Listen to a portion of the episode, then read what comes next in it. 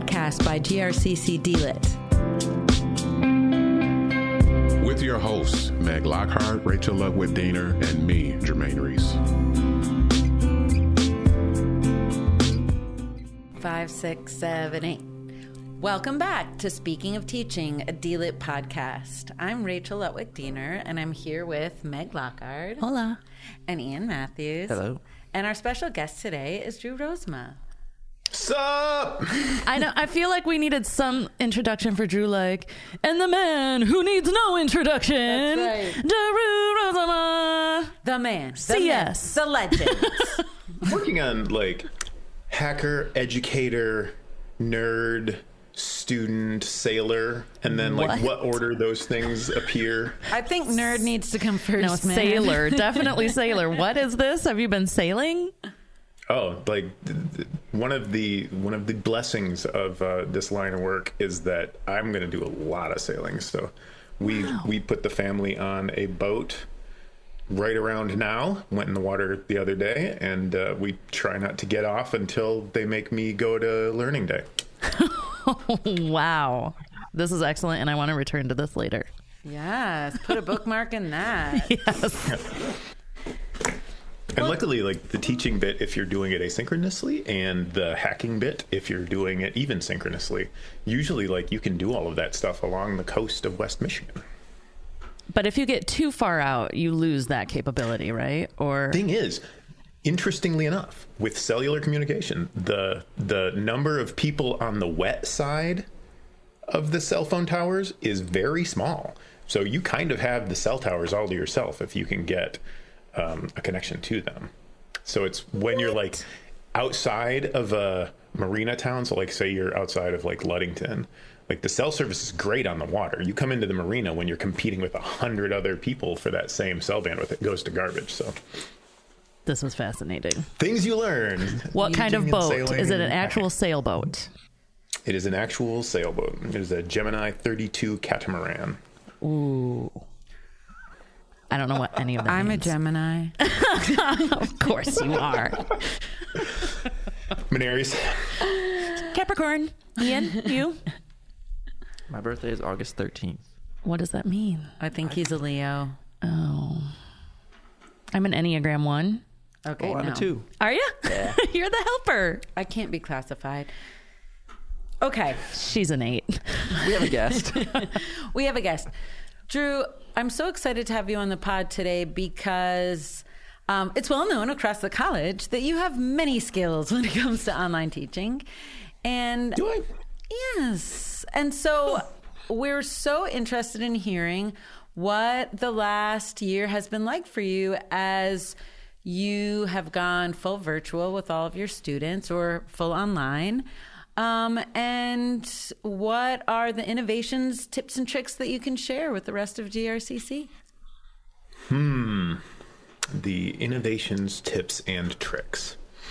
I did just spend the better part of a year in what was supposed to be the in law suite laundry room in my house. so that was cool. So you got demoted. I, I so when I started um, teaching online and decided that in order to make the instructor presence piece happen, I wanted to give students the option of like seeing me and later interacting with me. So, in the interest of doing that, and as you guys have done now, um, I built a studio, and I was like, "Honey, I need a room," and like we have this this ranch that had a basement that was designed to be an in-law suite, and she was like, "Well, we only need one laundry room." And I don't want to bring laundry upstairs, so you can put your crap in there. So, I, you know, put put you know soundproofing and and all that kind of stuff, and started making my lecture videos prior to the start of of the pandemic. And I was also beta testing Zoom for the college um, prior to this this whole thing kicking off.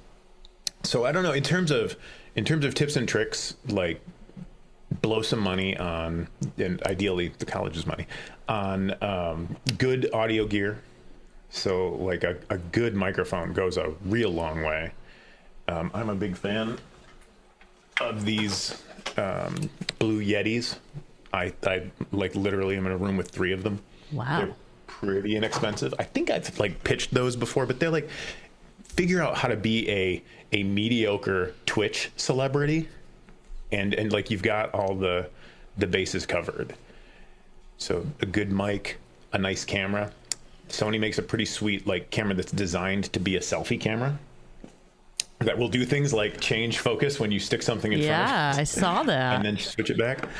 Um, so like, just there's so much content creation going on in the world that um, if you can just steal the tips from the YouTubers, the uh, like you you are you are making a good start.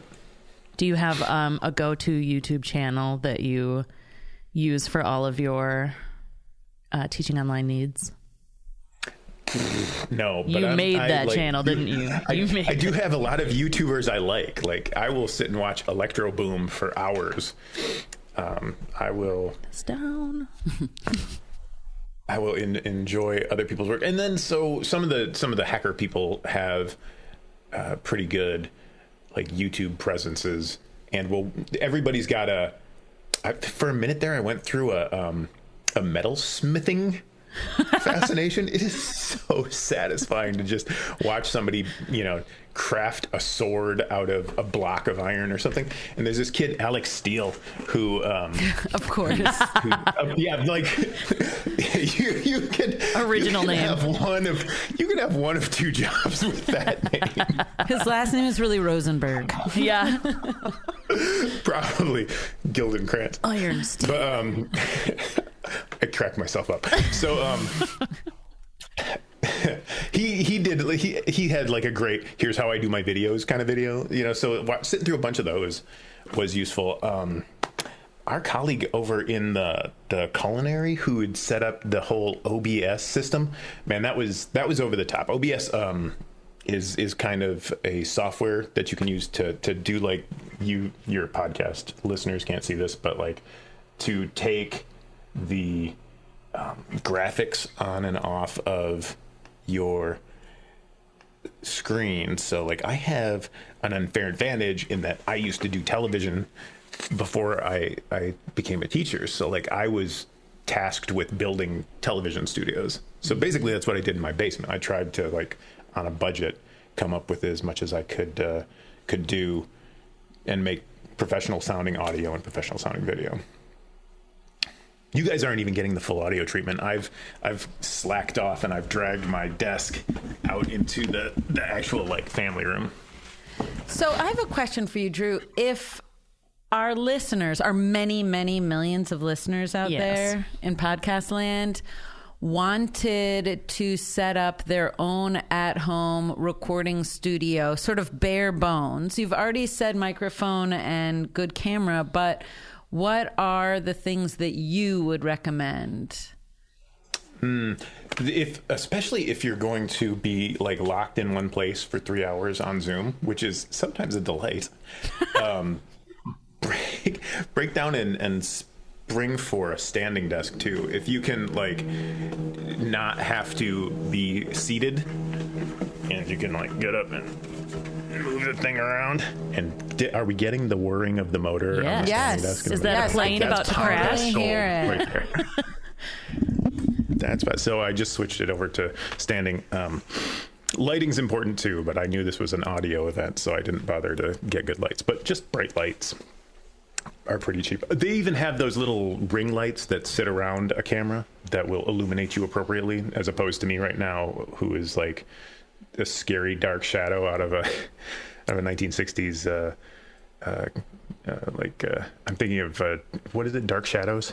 Is that the name of that? I don't uh, know. That 1960s uh, that 1960s soap opera that uh, was about vampires and werewolves and stuff. Ooh.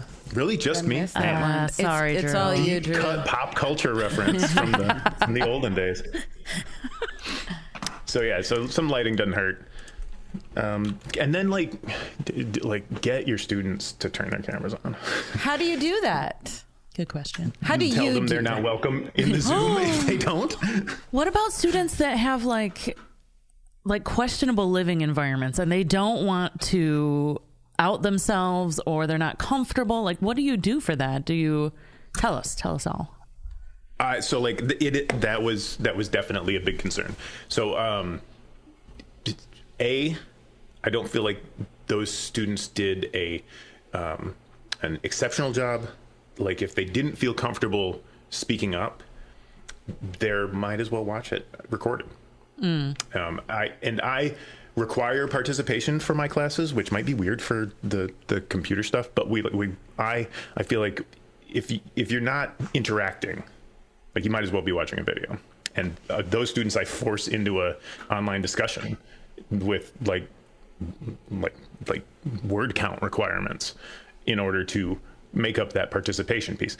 I do have a little caveat um, that says, like, look, if you have those kind of concerns, talk to me and we can find solutions. Because you know, if you've got questionable living room um, environment, um, depends on how questionable that is. If you'd be able to successfully participate anyway, but if it's just like my room's ugly and I'm embarrassed, you know, we can show you how to turn on the black background blur feature so that we can't see that. You know, if it's really a huge deal, we can, um, you know, talk about how you can, how you was. Uh, so I had one class where a student felt a little uncomfortable about that, and he started a thing where he, um, we we talked this through, and I don't know if anybody else is going to do this, but there is a a tool called, um, oh, what is it, VC. Cam, V E E C E E Cam, and it is for something called VTubing.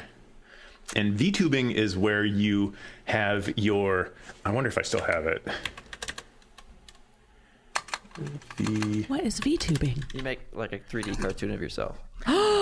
yes, Maps to your Ah. interface. It's like a 3D Bitmoji, 3D avatar. yeah, but live.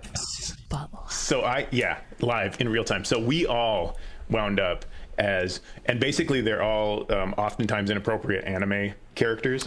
So I see. we we made the requirement for appropriateness. But if you wanted to show up and like you were concerned about that, I had two students who showed up the entire semester as little anime incarnations of themselves. Yes, yes. I had a student So- who got stuck as an anime rabbit. I am not a cat. um, so, Drew, do you then uh, you make participation required, and then you said like if they're not going to participate, they might as well watch a recording. So there's that option. Then you record those zooms. Yeah, and then- you provide that So- recording. Right, and so this is um, maybe uh, like the idiosyncratic, untested beliefs that I've come to develop about teaching that have like zero sample sizes. But in in the in the Zoom classes, I made those students put like a, a, a- synopsis, like a, a couple of sentences to outline what it is they're going to talk about when it is their turn to discuss, you know, the review of last week's learning modules or whatever, or learning outcomes. So they're, in theory, doing the same amount of work as the students who are typing that out but are, are required to post that up. And then what I was doing as I'd go through the semester is into the discussion forum for the class, I was posting the Zoom recording. So I was um, hitting the stream to Zoom button and then taking that the recording of that stream and putting it in the discussion. Also things like here's my review of what to do next week. Here is uh, some explainers on the assignments that are coming up that sort of thing. And so like the student who chose not to attend either i didn't hear anybody really um, in the what, six classes i did uh, complain about i really really want to attend but you know but my environment is not conducive to that. I did hear a bunch of like i can't make it. Right. so, um, being giving them that fallback option for the classes that were supposed to be synchronous um, worked out. Um, kind of my high flex thing that I'm all fired up about. Yes. Yes. about. So it let them watch that recording, respond to what the students who were there said via the discussion board, and then to each other to, to fill out those requirements. Yeah, well, I think that's key, right? So we're kind of joking about like, well, you just force them to turn their cameras on. But no, you actually have set up a, a very um, clear path to similar activities, whether or not a student joins that Zoom. So, um, I, I pay you know, attention like when I go to the. CTE. right. I mean, like you're making it seem like, well, this just happens naturally, but like you did a lot of work to set that up to ensure that students who couldn't make it or didn't want to, or whatever the case was, had options to complete this Right. work in, in a similar way. And like CIS, um, we were we were well positioned for this. I've said that a, a bunch. We Yes. we're a seventy percent online department in normal times. That's kind of how uh, students in our department want to learn. So it's you know uh, it, it was if like you can meet all those um, learning outcomes in a completely asynchronous format. The synchronous is just you know gravy. Also i'm kind of trying to do um, a kaizen i think is the term for continuous improvement on your classes. So like each time i cycle through a class the little changes that i make or the, the things that seem confusing or the feedback i get from students i try to use that to inform the online class that those students weren't um, a party to or the, the asynchronous version of that class I didn't know there was a word for that. Kaizen. I learned it from a student a few semesters Wow. ago. I thought that was like type A or anal retentive. Did No. not know that. I'm gonna start. I'm gonna start looking this up. The, the the term I was going to use was um, one that we use in software development, um, continuous uh, development, continuous either integration, but like the reason Netflix never goes away and frequently gets better is because they're always working on Right. it, and then they're always rolling out the newer, better features a little bit at a time. and so, like, I try to apply that philosophy to my classes. I think it's a great philosophy that we should probably talk about a lot more, right? Because every time we try something, even if we've done it, you know, 20 times before, it's a different group of students, different circumstances. We can learn something. And we should be doing that kind of self correcting, improvement, growth, um, experimenting. Yeah, that's something. Um, and I think you and I have talked about this before, Rachel. But uh, for almost the last 12 years, uh, I've never reused a course that I've taught. I've always completely redone it until this last year. I've started to really like dial things in, and now I'm doing those sorts of like tweaky changes. Um, which I've never done before. It's always been like a baby out with the bathwater type thing, and I think that's not Started- entirely we're healthy. Reprepping every course Yes. every time. Right, Yeah. right. But that was just like that's what I did. I was like, oh, I have this brand new idea. I'm gonna just redo the whole thing. Well, it's di- it's And it's a revision strategy, right? You have students who you say like, "Gosh, you really need to keep working on this paper," and so they start it over from scratch, I feel their pain. right? Or you have people who are doing kind of what Drew's describing this um, fine tuning, Yes. Sometimes throwing away. right? like, I, I've come across lectures that were like, you know, this is not uh, beneficial. And in, in my line, uh, it's it's like this thing is no longer relevant. We need Yes. to toss it out and replace it with the new thing that's relevant. So we we're frequently forced to update. Um, our curriculum just because the nature of the beast Yes. you know the there there is a set of fundamentals that don't change much but the the the bulk of it is evolving and changing. New languages get popular. New techniques become interesting in networking and cybersecurity and those kind of things. And and oh if only i had studied history. I could be using the same lectures from I kid the historians. Now, would you say, Drew, that your students are a fairly self selecting group in that their comfort levels with online learning kind of were already pretty high? Oh, for sure. Like I, I had it so easy with this thing, and I, I don't forget that for a minute. the The reason we're like a seventy percent online department is because those are the classes that fill. You know, when we mm-hmm. put CS CIS 100 up in seat on a Monday from nine to noon, the CS 100 that's online is got 24 students in it before there's three in the other one. So we tr- like in my role as department chair, I try and think about classes. Can we get it online first? Can we put it in a traditional slot? And then can we maybe alternate that semesterly or yearly depending on the demand for the class? You know, in the morning for that that 30% of our student population who is a traditional student and then in the evenings for the non-traditional students who want you know to the the in-person interactions. So how how much shifting or pivoting or um, changing did you have to do to to go online for COVID? I mean, obviously you've been doing this for forever. Was there anything Way you less needed? than everybody else.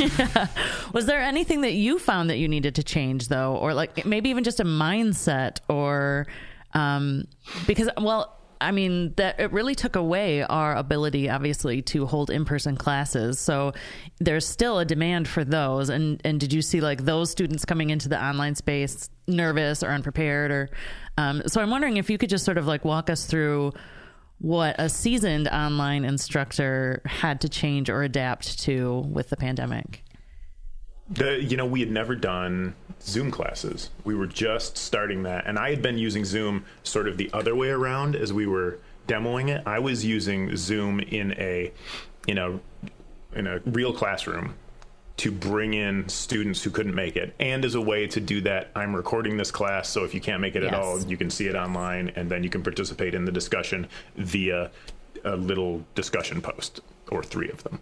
so, um, so from that angle, I had never used Zoom to conduct classes um, like full time, and so that piece really led me to believe that if you can create a good environment, like if you can make I'm gonna sound cheesy here, but if you can make it a safe space, you know, if you can make it a place where people feel comfortable bringing their whole selves, or at least a animation avatar of themselves, Yes. which is sometimes better. Yes. because you you can be comfortable with your animation avatar in sometimes ways you can't be comfortable with your real self. So, um, and there was some of that in my class. But like, if you can, you know, if you can create that space where people are comfortable interacting, and for like, there is a, a huge set set of like this self-selecting nerd population for whom uh, online relationships are as strong and sometimes stronger than uh, the, the relationships you have with in-person people. Be, in-person people. Hmm. So um, works. Go it. because yeah, because you don't have um, the limitations that that like some people who are you know uncomfortable in their own skin or uncomfortable with with um, you know kind of human to human interaction that that barrier you know these screens that I can hide behind uh, let me let me expose more of myself than maybe I could in person. You know, I grew up as uh, like the poor kid in a in a ritzy school. I went to Immaculate Heart, and like we were on the wrong side of the tracks for Immaculate Heart. So I was always really awkward about like I was too heavy. I didn't have the cool clothes, and so like those in person interactions were really rough for me. And as a kid. Bulletin boards were just taking off, and I found like the ability to interact without those things in the way without feeling super self-conscious about who I was or how people were judging me was so freeing. And like if you can bring that into your classroom and, and use the tools of technology in order to create that like it sounds cheesy, but that really safe space where I'm not being evaluated for a bunch of things that are way out of my control, but I'm really just being evaluated for my thoughts and actions. That can that can that can reach people in a way I don't think you can in a classroom. Yes. You know, that kid who is sleeping in the back corner might be completely different if he's not forced to be someplace, you know, if he's not forced to be pushed around by uh, you know the the whims of his socioeconomic status or whatever. I also find And that that. It, it really did, but I think that's um, that's one of the beauties of teaching online. Like you said, is that sort of barrier, that screen you get to put between yourself and others. Um, for introverts, that feels really good. Um, but I also think it's like this the separation of time where you're where you're allowed to think things through before you have to post them or say them or you know let them out into the world and I, I think that that really benefits that sort of safe space feeling where in a classroom you're expected to just like spout off this knowledge you know and everyone's going to applaud you but in a in an asynchronous environment you get to as a student you know sit back digest maybe see what other people are thinking like gather your thoughts and then you know write and revise before you actually post Yeah, what was that book? Quiet yes um, about being an introvert Yes. in a very noisy room. Yeah, I, and- I think that like you will uh, excel at that uh, online space uh, if if you're that kind of introvert. I don't know as I agree with all of the things you posited in that book. Um, but if the if your definition of intro and extroversion is do you do you find yourself drained after an interaction with people or do you find it you know charging your batteries i think was one of the terms that got tossed around um, it is definitely a lot easier uh, f- for those of us who have a little, little of the, uh, the the gift of gab, as my Irish granny used to tell me, um, than folks who who want to reflect. Well, Drew, I want to thank you for joining us today. You're always a delight. And um, I appreciate the depth and the breadth that you bring to the podcast. Um, Anytime, guys. I hope that you enjoy your summer as sale. I will do my best. And if you guys ever learn any stuff about cybersecurity, I'm going to invite you onto the Defeasible Reasoning podcast and we'll learn all about it. That sounds awesome. All right, that's my goal. Thank you so much, Drew. Anytime, guys. Anytime. Have a good one. See ya.